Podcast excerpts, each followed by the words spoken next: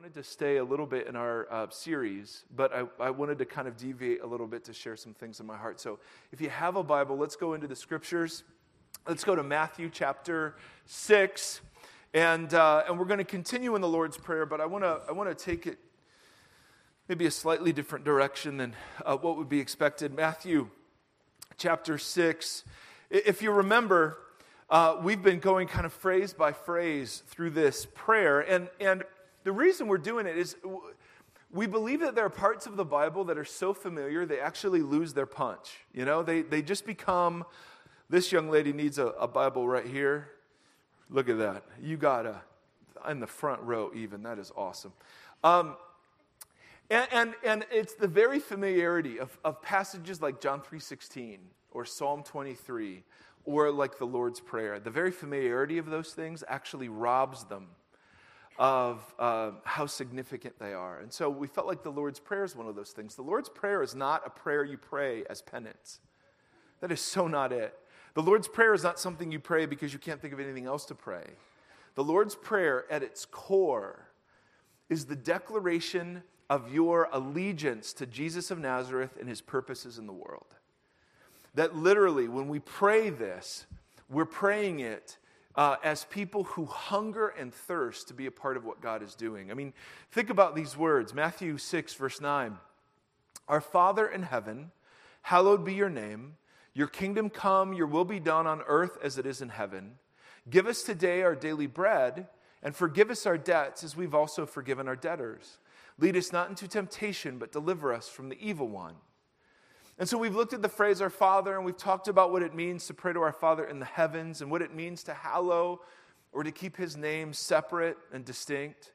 This morning we want to look at the phrase, Your kingdom come, your will be done on earth as it is in heaven. And the first thing to note is, Your kingdom come is saying the same thing as Your will be done. That's saying the same thing twice. We're not very familiar with kings and kingdoms in our world. And so when Jesus starts talking about, hey, repent because the kingdom of God is right near you, it's at hand. Remember, this was his core message. And then he starts talking about God, let's pray that your kingdom comes in all of its fulfillment. We're not really sure what a kingdom is. According to this text, the kingdom is the place where God's will is done.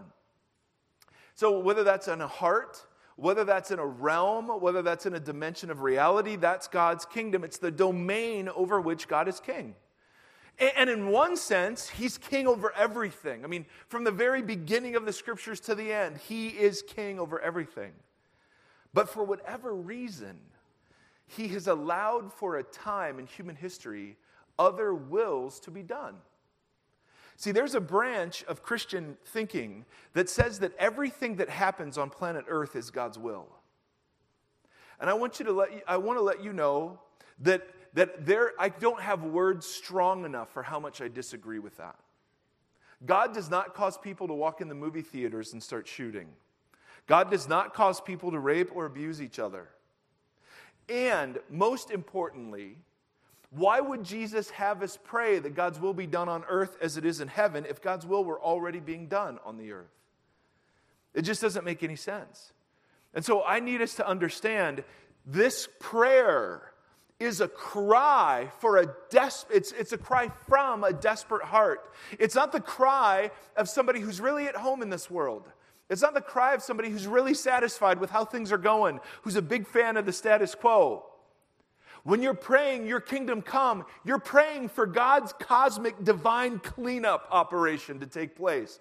You are saying fundamentally that yes, there's good in the world, and yes, there's joy in the world, but fundamentally something is wrong. And we are tired of the darkness in us and outside of us. We are tired of the evil done to us and the evil we do to others. We are tired of the way in which this world is held captive and groans underneath the weight of sin and death. See, when I was young and I accepted Jesus, and people would tell me he's coming back, I always wanted him to wait. I wanted to wait to get married, you know, for reasons that should be obvious to adults. I wanted him to wait, you know, until I kind of lived life, right? And, and the more agony I come into touch with, the more people who I've buried, the more friends who have diseases and diagnoses, the more people who struggle, and the more life just grinds away, I begin to understand the prayer, Come quickly, Lord. I begin to understand the prayer, Your kingdom come, may your will be done. I begin to yearn for the day when every knee will bow and every tongue will confess. I yearn for the day when heaven and earth meet in Revelation 22, and God's will is done on earth as it is in heaven. And all of a sudden, Jesus and his work doesn't feel like an intrusion anymore. It feels like the rescue that it's supposed to always have been. And so I want us to understand the cry, God, may your kingdom come, may your will be done, is the cry of desperate people. It's the cry of people who aren't fully at home in the way that this world works. It's the cry of people who hunger and thirst for Him. And I want to take this idea of hunger and thirst and I want to explore it a little bit. Go, if you would, to the book of Psalms. Go to Psalm chapter 34. What does it mean to hunger and thirst for God's kingdom to come? What does that mean? How come, how come we can just kind of pray that and go, yeah, it'd be cool, God, if you just did more stuff here? And miss sort of the urgency and the desperation. Go, if you would, to the book of Psalms, chapter 34.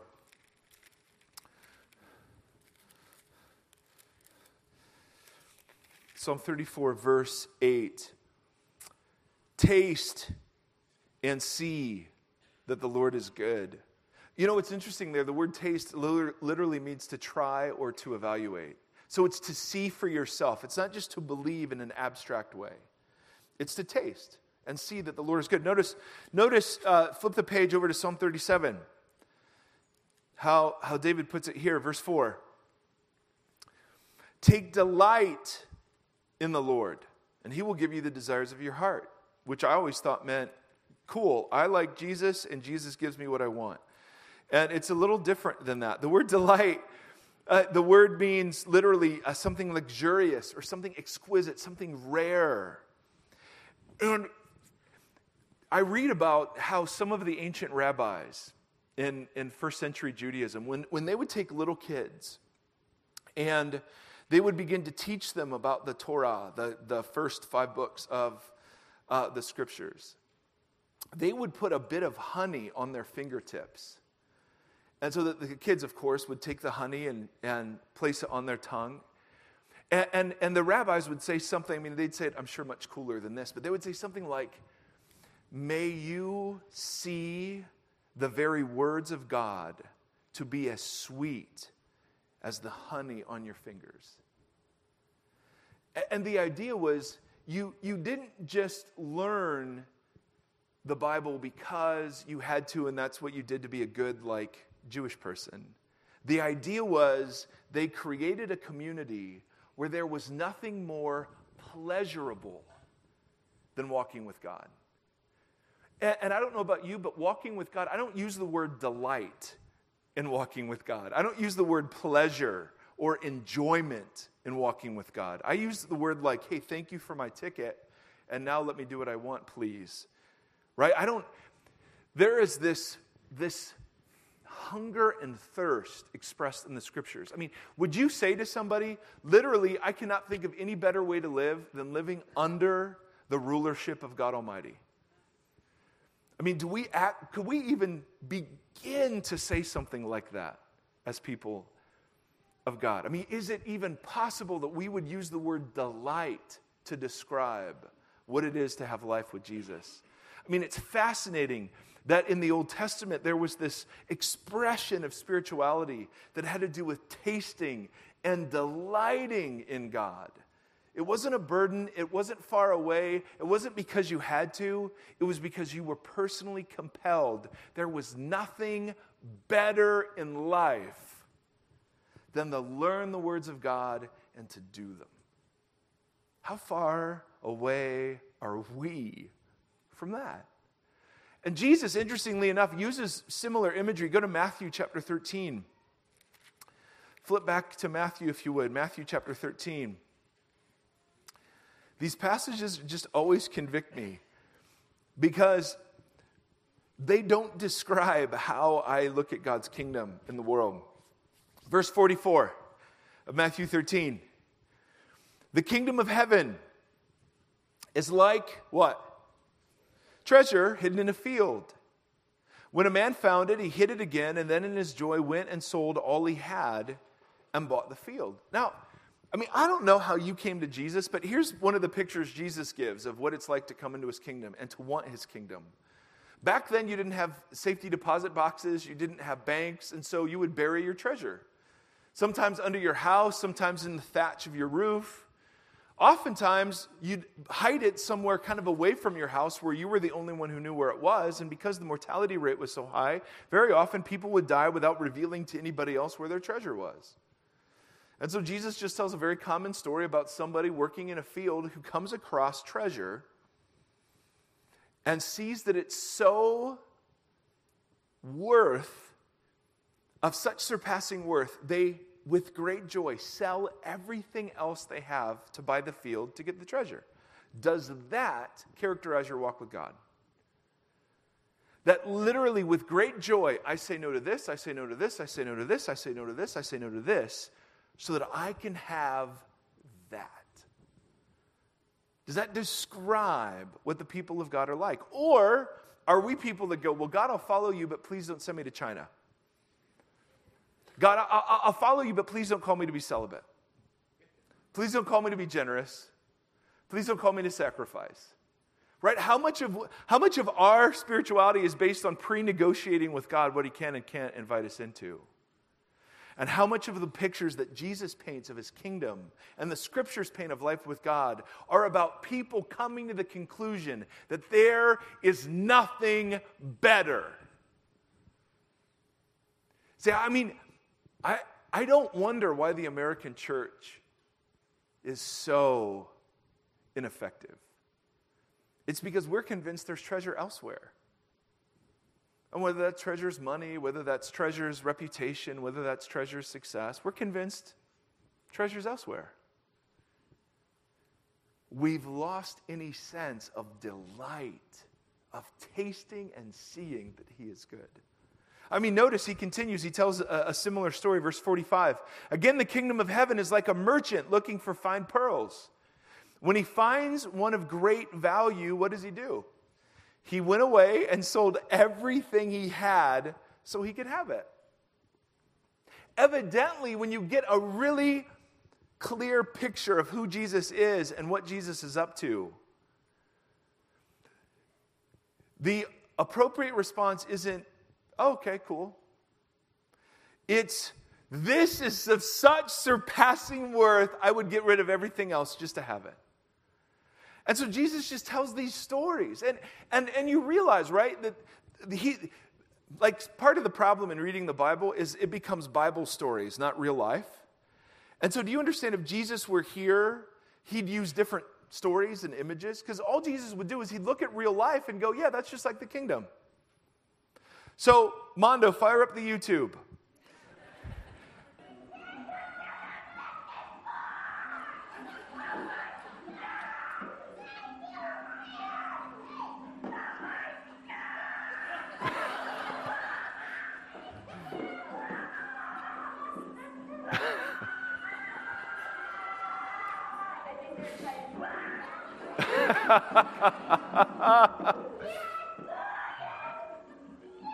Yes. To what should we compare the kingdom of God? The kingdom of God is like opening a present on Christmas morning and having it be the thing you want most in the world. That is what his kingdom is like. Right? And where is that in the American church? Where is the sense of delight and celebration? Where is the sense of just unhinged gladness because of how great Jesus is? I am so sick of the religious propriety and the religious apathy that sits in our hearts and prevents us, whether we're complicit in it or not, from giving Jesus the due weight he deserves. Every now and again, the people of God should be a little ridiculous in their celebration. Every now and again, His words should be sweet like honey on your fingers. Every now and again, it would be nice that with great joy we live a certain kind of way because we believe it's the best way to live. What has happened to us is that we have lost our first love. And so instead of Jesus, we have church. And instead of Jesus, we have Christianity. And instead of Jesus, we have doctrine and dogma and religion. And all of those things are fine and have their place, but they aren't the risen Jesus. And so every now and again, brothers and sisters, we have to be reminded that the reward of following Jesus is Jesus. It's not heaven, it's not forgiveness, it's not riches or health or wealth. It's Jesus. He's the treasure. End of story. And if you're like me, the reason I need to hear that is because I go through life treasuring everything else. Right? And then I wonder, well, how come you seem so far away? How come I seem so ineffectual? How come? And I read passages about tasting and delighting and treasuring. Oh, yeah, I forgot. I'm settling for the counterfeits. Notice how Jesus speaks of life in his kingdom. Go, if you would, to Luke 16. Flip over a couple of passages to Luke 16. I just want to look at images of expectation, anticipation, and passion about what it was like as Jesus walked the earth. Luke 16 16. The law and the prophets were proclaimed until John the Baptist. Since that time, the good news of the kingdom of God is being preached. And what? Everyone is forcing their way in. Now, what does that mean exactly? What do you mean everyone's forcing their way in? Go to the book of Mark. There's some examples of people forcing that I find so compelling. Mark chapter 2. I love this. Mark chapter 2, verse 3. Jesus is teaching in a house. People have gathered in such numbers that no one can fit through the front door. Verse 3 Some men came, bringing to Jesus a paralyzed man carried by four of his friends. Since the crowd could not get him to, or since they could not get him to Jesus because of the crowd, they made an opening in the roof above Jesus by digging through it and then lowered the mat that their friend rested upon so that Jesus could heal him. What does it mean to force your way into God's kingdom? I mean, we could talk about the woman that fights through the crowd just to touch the hem of his robe. We could talk about the beggar by the side of the road who called out, Lord Jesus, son of David, have mercy. And all the religious folks told him to be quiet, but the scriptures say he shouted all the more. We could talk about the prostitutes and the tax collectors that interrupt dinner parties. We could talk about the people that did not let religious or social propriety get in the way of, of the fact that there was something about this man, and they just wanted to be close to him. They were forcing their way in. Have you ever heard of something called the running of the brides? It's like the running of the bulls, but with engaged women invading wedding dress stores who offer dresses at a deep discount. Mondo, fire up the YouTube.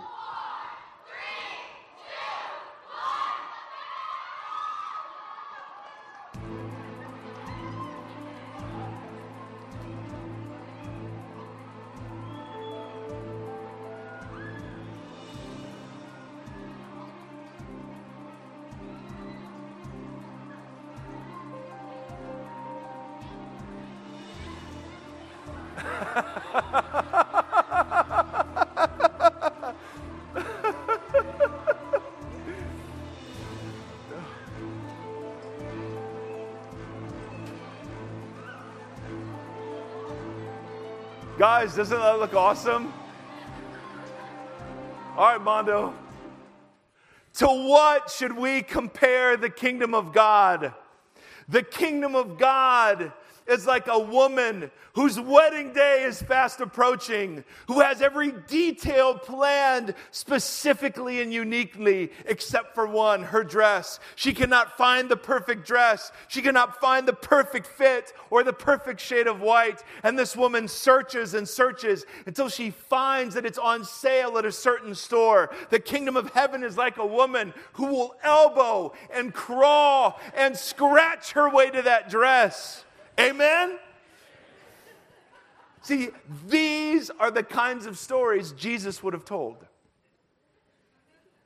Seriously.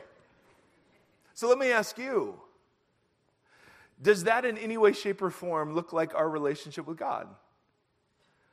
The passion, the desire, the hunger, the thirst, the willingness to do anything to grab hold of Him, the willingness to force your way in.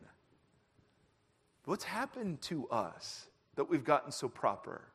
What's happened to us that Christianity is now a substitute for real, living, genuine faith in the risen Jesus? If there's anything, brothers and sisters, I would want to leave you with, it is simply the prayer I would pray for myself that the Lord Jesus would grow bigger and bigger in your life and in this place, and that everything else would decrease. That, that we would hunger and thirst for the real thing and not settle for a substitute.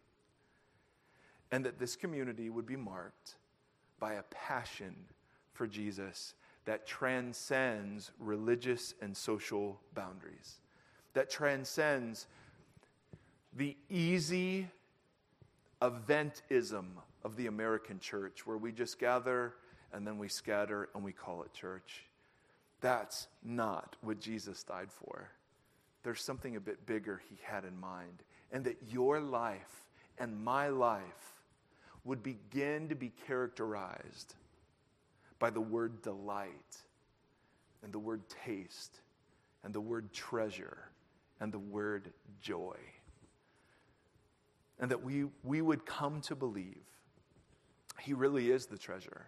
And, and, and if you're like me, I, I kind of go, yeah, I know He is, but I also kind of have lots of other treasurings I'm working through.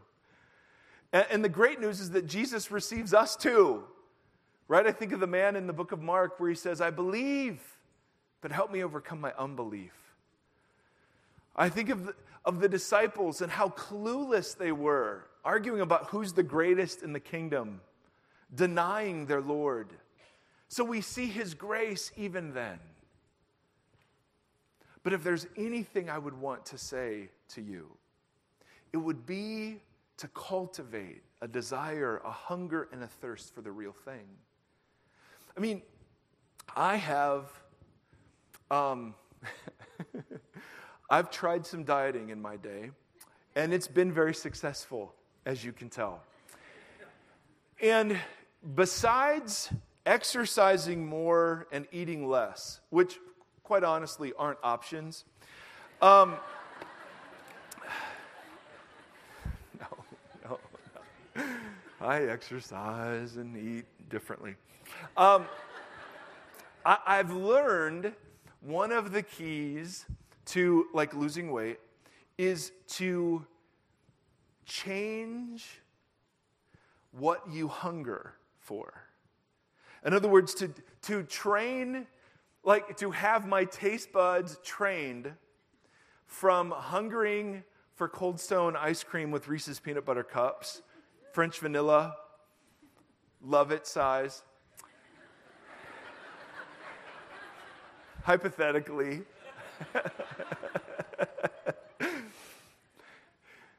to fruit salad. so I did this thing once where, this was a couple of years ago, where I went on like a five day cleanse sort of thing.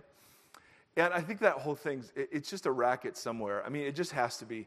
But if you would have said on day one, do you want fruit salad? I would have said no. And then I didn't eat anything for five days except these shakes. And then on the sixth day, my wife made fruit salad, and it was the best thing ever. And you know what I learned? It is possible to hunger for better things. See, we think following Jesus means that somehow we have to shut off our desires. So I have a desire for uh, money or reputation or success or whatever. And we think that following Jesus means you shut off those desires. And has anyone succeeded in shutting off those desires? No. But the scriptures confront us with people who desire Jesus more than those things. In other words, the answer isn't to shut off desire. The answer is to cultivate a hunger and a thirst for something better. So that in joy, we leave everything behind. Mondo, fire up the C.S. Lewis, who always says everything better. And many of you know this quote. If we consider the unblushing promises and the staggering nature of the rewards promised in the Gospels, it would seem that our Lord finds our desires not too strong, but too weak. Now, do you understand how revolutionary that line of thinking is? For most of us, we wage war against desire, and we think the goal is to get rid of desire altogether. And we think our desires are too strong. We are half hearted creatures fooling about with drink and sex and ambition when infinite joy is offered us. Like an ignorant child who wants to go on making mud pies in a slum because he cannot imagine what is meant by the offer of a holiday at the sea. We are far too easily satisfied and pleased. And so, if there's anything I could leave with you, it would simply be the invitation, the call, whatever it is you'd want to call it, to hunger for this Jesus and nothing else. And so when we pray, Our Father in the heaven, may your kingdom come, may your will be done, understand what sits behind that prayer isn't contentment with the world, isn't, hey, we're getting along just fine, but it is the ruthless and relentless ambition of ours to align ourselves with the work of God in the world, to yearn for the day when He puts everything back to the way He intended. And the images of people who step into that prayer are people who force their way in, people who discover treasure with great joy. They sell everything else just to have it. The kingdom is like a kid opening a present on Christmas morning, or a bride to be fighting her way to the dress she's always wanted. The kingdom of heaven is like people who believe that Jesus is the treasure and would do anything, anything just to be close to him. So, would you stand up, brothers and sisters? I want to pray over us.